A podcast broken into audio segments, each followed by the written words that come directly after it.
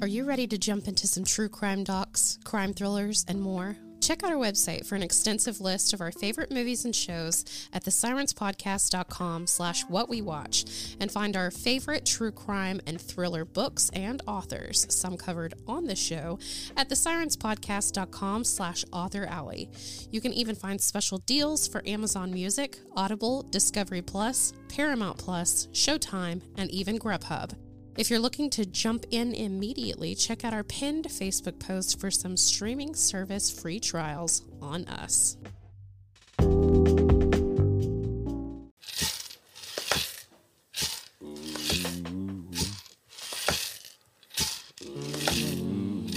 Welcome to 20 Minute Missing and Murdered, where we share a true crime in under 20 minutes. In these segments, we will be sharing information on missing people and cold cases. This podcast contains explicit content, so listener discretion is advised. The opinions expressed on this podcast are solely the views of the hosts and do not reflect the views of affiliates, associates, or sponsors of this podcast. And now, here's your siren, Raven Rollins.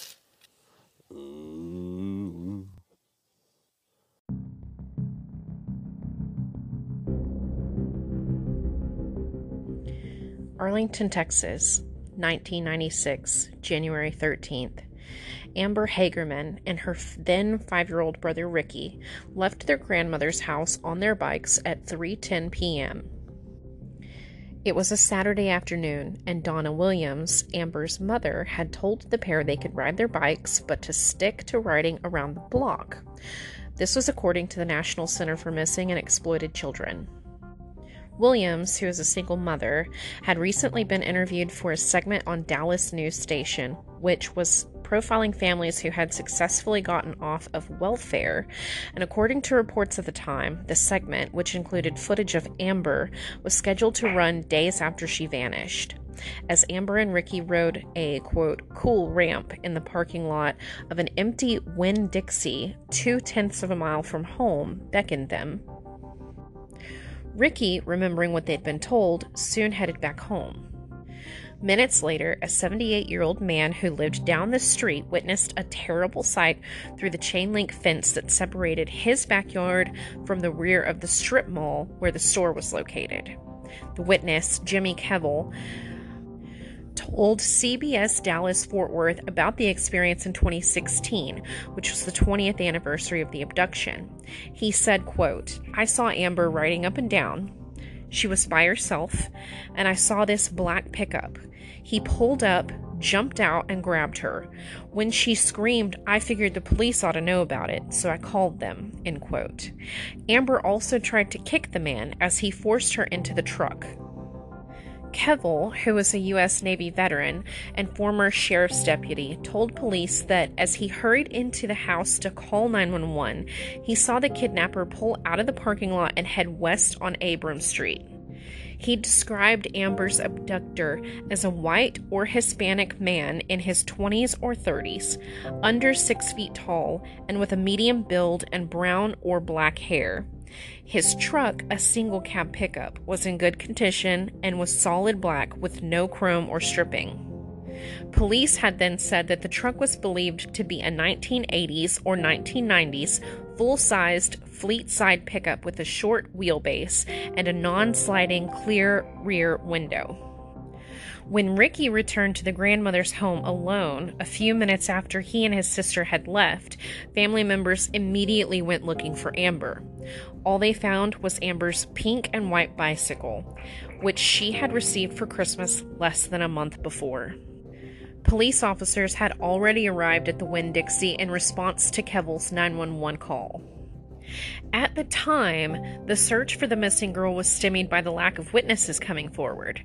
There was a laundromat next to the Winn Dixie in 1996, but detectives believe that potential witnesses may have been afraid to speak out of fear of deportation.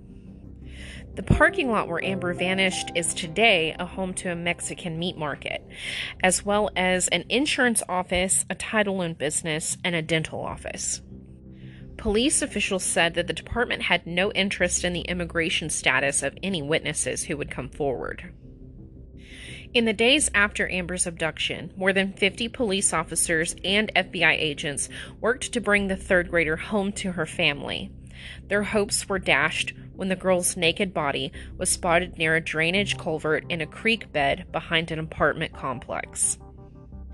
Police said at the time that maintenance workers at the apartment complex had been near the creek where Amber was found just hours before the grim discovery, and her body was not there. The Times reported that a rainstorm caused a rapid rise in the creek waters, which may have carried her body to where it was found. Authorities believe that Amber was kept alive for at least two days after she was abducted. When she was found, she was not wearing any clothing, and her throat had been slit. More than 7,000. That's how many leads Arlington detectives had investigated in more than two decades since Amber was slain. None of them have led to an arrest and the Girl Scout's death. Despite the lack of a conclusion on her own case, Amber had been a monumental impact on the cases of other missing children throughout the Amber Alert system. Yes, Amber is where the Amber Alert system came from. Diane Simone watched on the television as Amber's parents lived through basically their worst nightmare.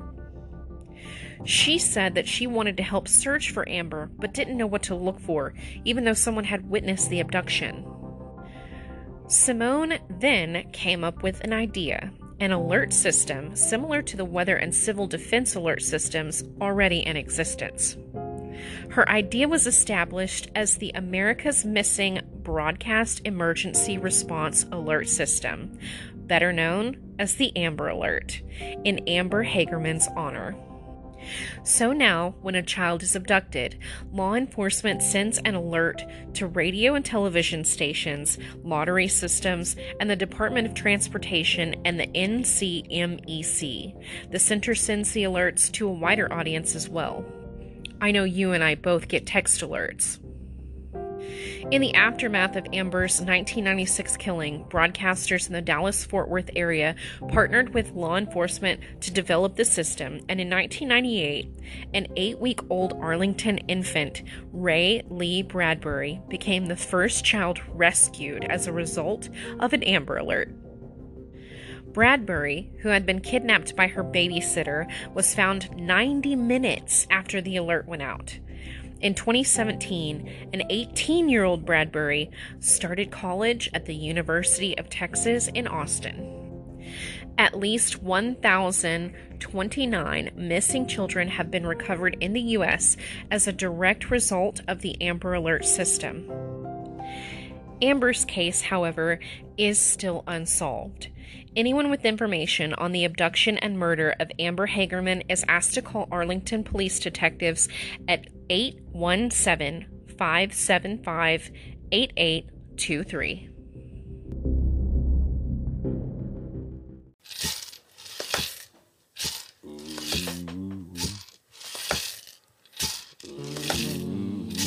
Thanks for listening to this episode of 20 Minute Missing and Murdered. All suspects are innocent until proven guilty in a court of law. Join us next time on the Sirens Podcast.